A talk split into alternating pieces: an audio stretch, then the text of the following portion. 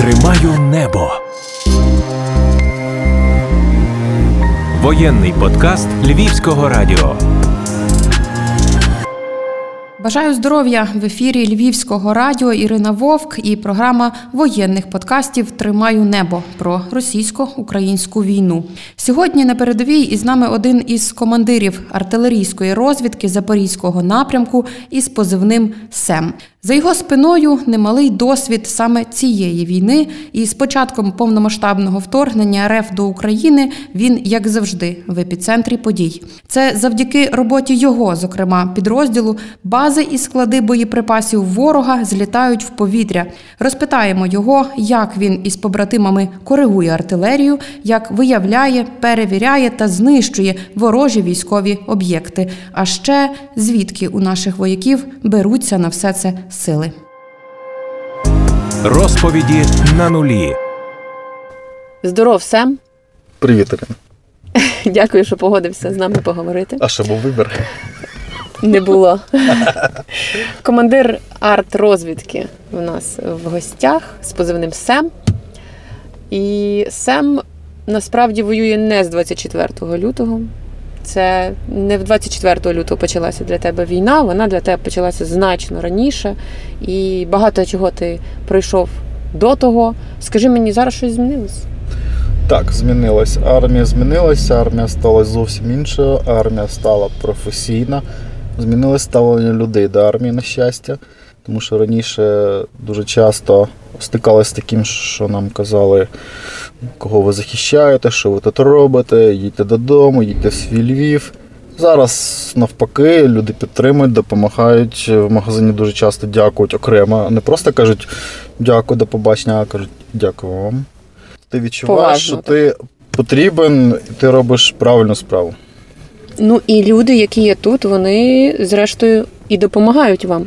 Так, звичайно. Е, Тобто можемо заїхати, наприклад, на автостанцію, нам зроблять безкоштовно якийсь мінімальний там огляд або ремонт і так далі. Якщо треба чимось допомогти, допомагають. Є люди, які щось виробляють і, скажімо так, не будемо уточнювати конкретні речі, можуть нам спокійно завести, сказати, це вам безкоштовно, тому що ви робите правильну справу. А є навіть такі, які діляться інформацією. Є такі люди.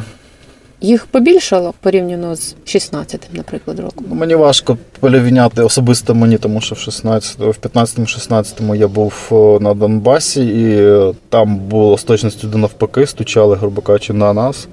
От, е, а тут ну, просто нема чим порівняти. Да, є, звичайно, люди, які допомагають, які дають дані. Я знайомий, скажімо так, з певних міст, які дзвонять, кажуть, заїхала така-та кількість людей, стали там-то. Або той завод, я знаю, у вас теоретично може бути цілю, там вони виїхали, поїхали на інший. Да, таке трапляється. Ну, їм це можеш загрожувати, правильно? Може. Вони це все одно роблять. Може. На щастя, більшість з них, е, ті, що дистанційно використовують сигнал. От, ті, хто пробує щось інше, ми відразу кажемо, їм, будьте обережні, щоб, не дай Боже, щось не сталося. І особисто ні через кого не передавати, тому що чим більше людей знає, тим більше ризик, що десь щось витече. Розкажи мені, будь ласка, що робить арт-розвідка? Ну, мені, людям, які будуть нас чути, слухати, людям, які є в тилу, цивільні і не до кінця, можливо, розуміють, що відбувається в арт-розвідці і як вона працює. У арт-розвідки є кілька завдань. Основне це, по-перше, розвідувальне. Тобто ми маємо розвідати, де і що знаходиться. Причому перевірити, що це саме військовий об'єкт, і там немає цивільних. Це дуже важливо, особливо якщо ми кажемо про позиції десь на околиці міста. Наприклад, е, ми знаємо точно, де знаходиться комбат одної з ворожих частин, але ми не можемо туди вдарити, тому що в сусідньому будинку живе родина. От. Ну, дай Боже, ми промажемо. А це один напрям. Другий це коригування вогню. Тобто в прямому ефірі йде стрім, сидять вищі чини, дивляться його. е, Сидить начальник, умовно кажучи, артилерії або знаходиться на зв'язку. І йде робота. Ну, Тобто є перший розрив, як правило, він димовий, для того, щоб його було дуже добре видно. І від нього коригується безпосередньо з даними, які, якщо ми використовуємо дрони, я маю на увазі. З даними, які йдуть по стріму. Ви використовуєте лише розвідувальні, правильно, дрони? Ви не використовуєте ударних.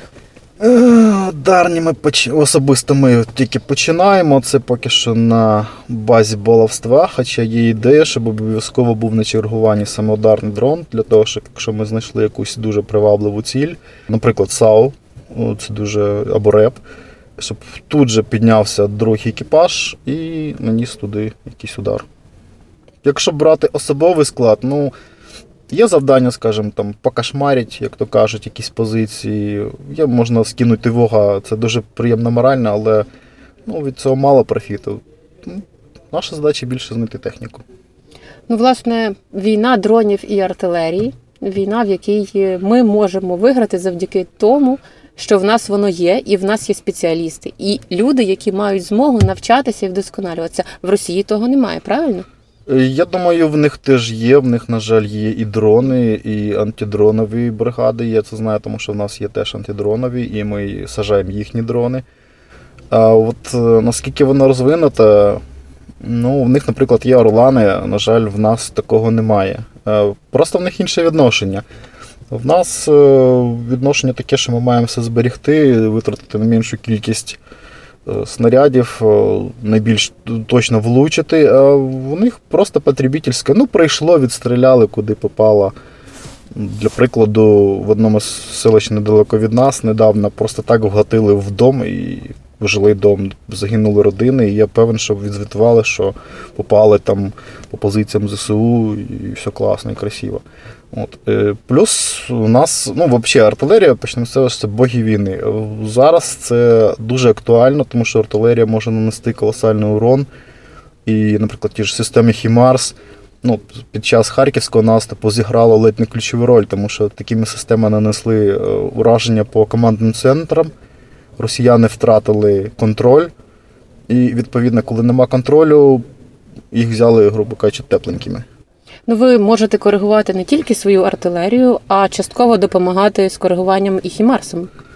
Ми можемо надати інформацію хімарсам, і якщо безпосередньо керівник даного екіпажу вважає, що дана ціль може бути безпечна для екіпажу, звісно, уражена, він може її відпрацювати. Ти пам'ятаєш якісь такі цілі ворога, які були уражені, і які справді були там стратегічними, важливими, можливо, просто дуже велика кількість техніки там була, і удар був настільки там потужний і точний, що Та, все було знищено. той же самий Хімарс дуже показово ледь з точністю не до метра вдарив в склад БК, і він так засяяв, що я не знаю, здається, всі новини на той час пестрили цим. Не будемо уточнювати, коли це було, яке місце, але так, да, дуже точно. Ми часом отримуємо інформацію, що, наприклад, артилерія вдарила там по складу БК чи вдарила по базі е, ворога. І кількість загиблих, та і там може бути велика кількість. Як це прораховується? Як це дізнається? Звідки ці Е, дані? Щодо прорахунку, я не, не володію точною інформацією. З того логічно, як я виходжу, що або за попередніми даними встановлено, що на такій-то базі перебуває, мовно кажучи, така та кількість осіб, і після, скажімо, удару така та кількість там евакуювалась чи виїхала в пакетах, можна підраховувати так. Якщо це якесь селище, яке взяли, то я думаю, тут більше підраховується чуть ли не фізично, тобто кількість, е, грубо кажучи, пакетів або документів, які від них залишились. Але можливо в, скажімо так, у вищого керівництва якась інша там методика. Скажімо, нам вона точно не доведена. Наскільки допомогло те, що іноземні партнери нам надають військову техніку, зокрема артилерійські установки? Я дуже часто чув про те, що кажуть, е, мало допомагають, погано допомагають, дайте більше. Я не згоден з цією позицією. Я вважаю, що за кожну єдиницю, за кожну навіть за одну штучку ми маємо дуже безмежно дякувати, тому що нам надають практично безкоштовно унікальну зброю, якої в нас точно немає, якою ми саме не розробили би, навіть якби в нас був мирний час, принаймні зараз. І яка ну, ну, надає нам дуже колосальну перевагу, тому що да, в нас е, дуже великий розрив кількості, але завдяки якості ми виграємо. Тому ми маємо всім, включаючи там, не знаю, поставила там Греція там один бронетранспортер, для прикладу, всім подякувати і казати, ну просто дякую. Ну, я не знаю, з чим це порівняти. Ну, ти бачив цю техніку, е, ти бачив цю артилерію? Ти з неї гатив? Ну, тобто ваші, так? ну, хлопці я гатять? безпосередньо не, не стріляю, я даю інформацію тим, хто стріляє. Так, бачив, вона прекрасна, вона чудесна. Бачив її роботу зблизи, бачив її роботу безпосередньо з дрона. Прелість. Тобто ви спершу надаєте інформацію їм, правильно вилітаєте, а тоді ви вилітаєте вдруге, щоб зрозуміти, як відпрацьовано. Е, Тут трошки не так. Якщо це якась більш-менш стаціонарна ціль, наприклад, там позиції, постійні там мінометні розрахунки, постійне місце розміщення якоїсь важкої техніки, така інформація надається не тільки нами, вона надається іншими різними підрозділами. Є багато нюансів, і командир, грубо кажучи, начальник розвідки, зводить все це докупи. Вибирає, де найбільш співпадіння, тому що критичне мислення ніхто не відміняв, і це дуже важливо аналізує і тоді вибирає вже цілі. По таким цілям, як правило, працюють, ну, наприклад, німецька техніка там 155 мм чудово працює. Вночі виїхала, відстріляла, уїхала. Якщо ми кажемо про мінометний огонь, а це переважно, коли коригування все-таки мінометний огонь коригує, то там трошки інша система, там важливіше от, засік, приблизно туди кинув, попали чудово, не попали, ну шкода, ну а що зробиш. Ця війна, ця боротьба так за перемогу, е, вона несе за собою і, на жаль, жертви і цивільних, і військових. Ми маємо про це пам'ятати. І я хочу спитати: от для тебе втрата людини, з якою ти воював, людини, яка була поруч тебе, наскільки вона от, морально може трохи причавити, можливо, трохи дестабілізувати? Як вона може вплинути на вояків? Ну тому що це людина, з якою ти е, курив цигарки, людина, з якою ти пив каву, е, з якою ти виходив разом на бойові завдання, і тут її немає. В кожного вояка, я думаю, на це е, окреме ставлення, в залежності від його, я би сказав, психотипу. В когось це пригнічує, в когось викликає ярість, хтось впадає на якийсь час в якусь апатію. Або, ну, тобто реакція однозначно є, тому що це людина, яку ти знала, ну, людина, з якою ти працював, можливо, це людина, яка тобі як брат, ну, там, найліпший друг. Тому це залежить від кожної окремої людини. Ситуації бувають і самі різні. Ти як командир, як е, виводиш з того стану, скажімо, своїх е, хлопців? Гарне питання. Ну, на щастя, в нашому підрозділі втрат не було. Були ребята, з якими або раніше служили, або якісь е, знайомі в інших підрозділах. Е, Ну, намагаюсь підтримати, сказати, що життя триває, і ми маємо боротись далі. Тобто, як казав Майк Тайсон, від того, що я ляжу, я не переможу. І взяти себе все-таки в руки, опанувати і продовжувати справу. Ти говорив про те, що ми маємо дякувати іншим країнам, які допомагають нам з технікою. Але є дуже багато людей, е, які підтримують як волонтери тут, так Е, які дуже багато сил, фінансів е, витрачають на те, щоб купити, знайти, зробити. А хтось може не знайти себе, так от і він думає про те, що він не бере участі в цій війні, що він дуже далекий від цього. В нього відчуття вини, що він не воює, що він не на передовій, що він не дотичний. Що ти можеш сказати цим людям? По-перше, е, я б хотів сказати, що в нас насправді дві армії. Я коли пишу в Фейсбуці якісь пости, я про це завжди пишу. Е, У нас є армія ЗСУ і в нас є армія волонтерів. У нас шалена кількість людей, які, е, як на мене, творять не менше дива, ніж е, військові, які дійсно знаходять час, знаходять в собі сили, можливості е, організувати себе і інших на те, щоб е, зібрати, знайти, допомогти, надіслати.